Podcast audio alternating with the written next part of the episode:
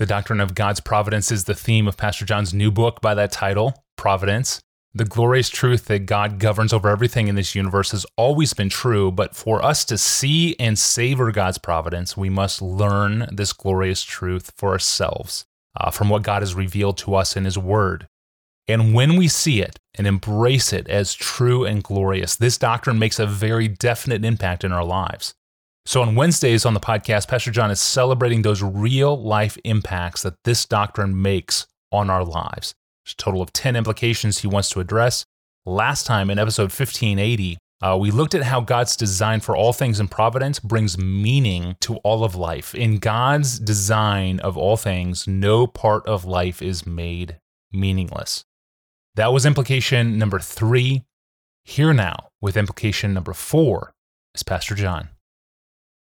The fourth effect, real life effect of seeing and savoring grasping and cherishing the reality of God's all pervading, all embracing providence is that it goes a long way to protecting us from the trivializing effects of contemporary culture and from the widespread habit of trifling with great things, even divine things. Tony, I don't know how many people who are listening right now will resonate, like I do, with this precious effect of feeling the weight and the wonder of the providence of God. One of the reasons this is so significant for me is that I have felt over the years that the greatest threat to my soul is not committing adultery against my wife or embezzling money from some ministry, or even a sudden throwing away of my faith and becoming an advocate for atheism, or being overtaken by some terrible fit of rage and killing somebody. None of those things has seemed to me to be nearly as threatening to my soul as the creeping effect of pettiness. The loss of all capacity to feel greatness and beauty and magnificence and depth and wonder and awe and reverence and weightiness my fear has not been that I will make shipwreck of my life through some dramatic, egregious sin, but through the steady drip from the faucet of silliness. And lest I be misunderstood, this is not some appeal for high level intellectual, educated perceptions of philosophical complexity, blah, blah, blah.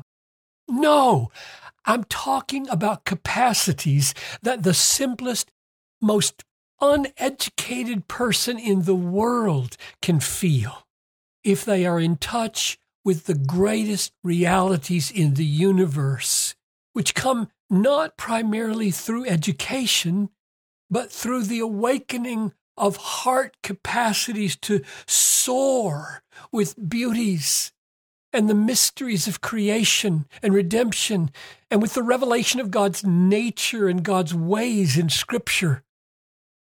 This capacity of heart is not given primarily through education. It's given through the miracle of the Holy Spirit opening the eyes of the heart to be stunned by what is stunning and shocked by what is shocking and stand in awe of what is awesome and be amazed at what is amazing and feel the crushing weight of what is crushing and see the glory of what is glorious and have affections that are somehow in some measure proportionate to the nature of the reality that God reveals to us in the world and in His Word. I'm not on a quest for some kind of philosophical height. I don't dread being unphilosophical. I dread from my heart being shrunk down in heart to the level where my heart's capacities for happiness consist only in silly TV jingles and empty headed slapstick, that's what I fear.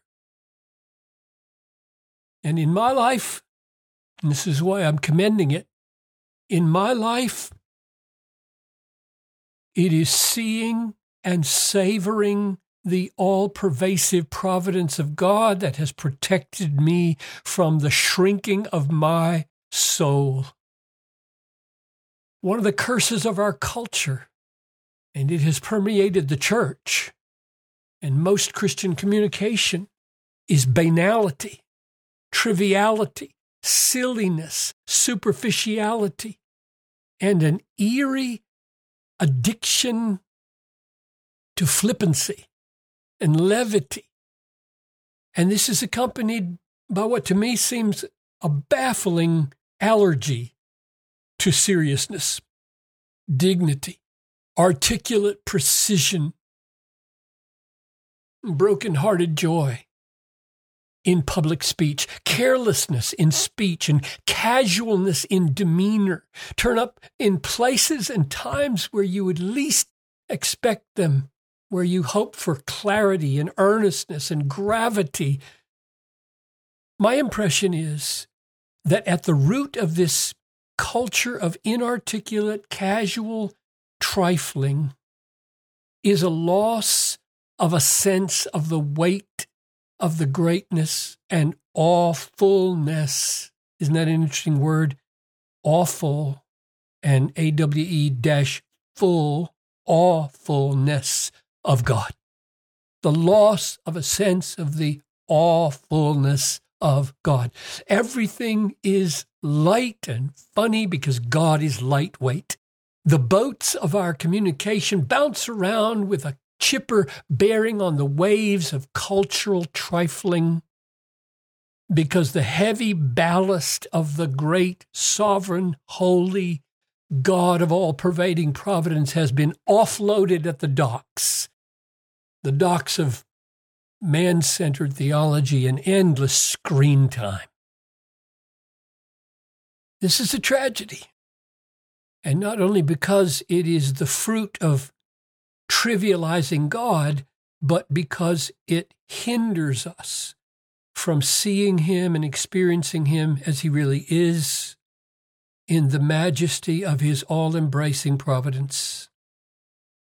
My guess is that some who listen to me right now will have no categories for hearing what I'm saying except as hearing it as a summons to grim, dour somberness and boredom. That's what Piper's advocating right now. That's what it sounds like. Because we live in a culture that can scarcely imagine something like glad gravity, joyful sorrow, humor, and yes, I am defending humor. Humor has been so identified with silliness and levity and slapstick of verbal antics that the robust reality rooted, natural explosiveness of humor is for many inconceivable. Charles Spurgeon was a very funny man, great preacher from the last, I guess, two centuries ago in the 1800s.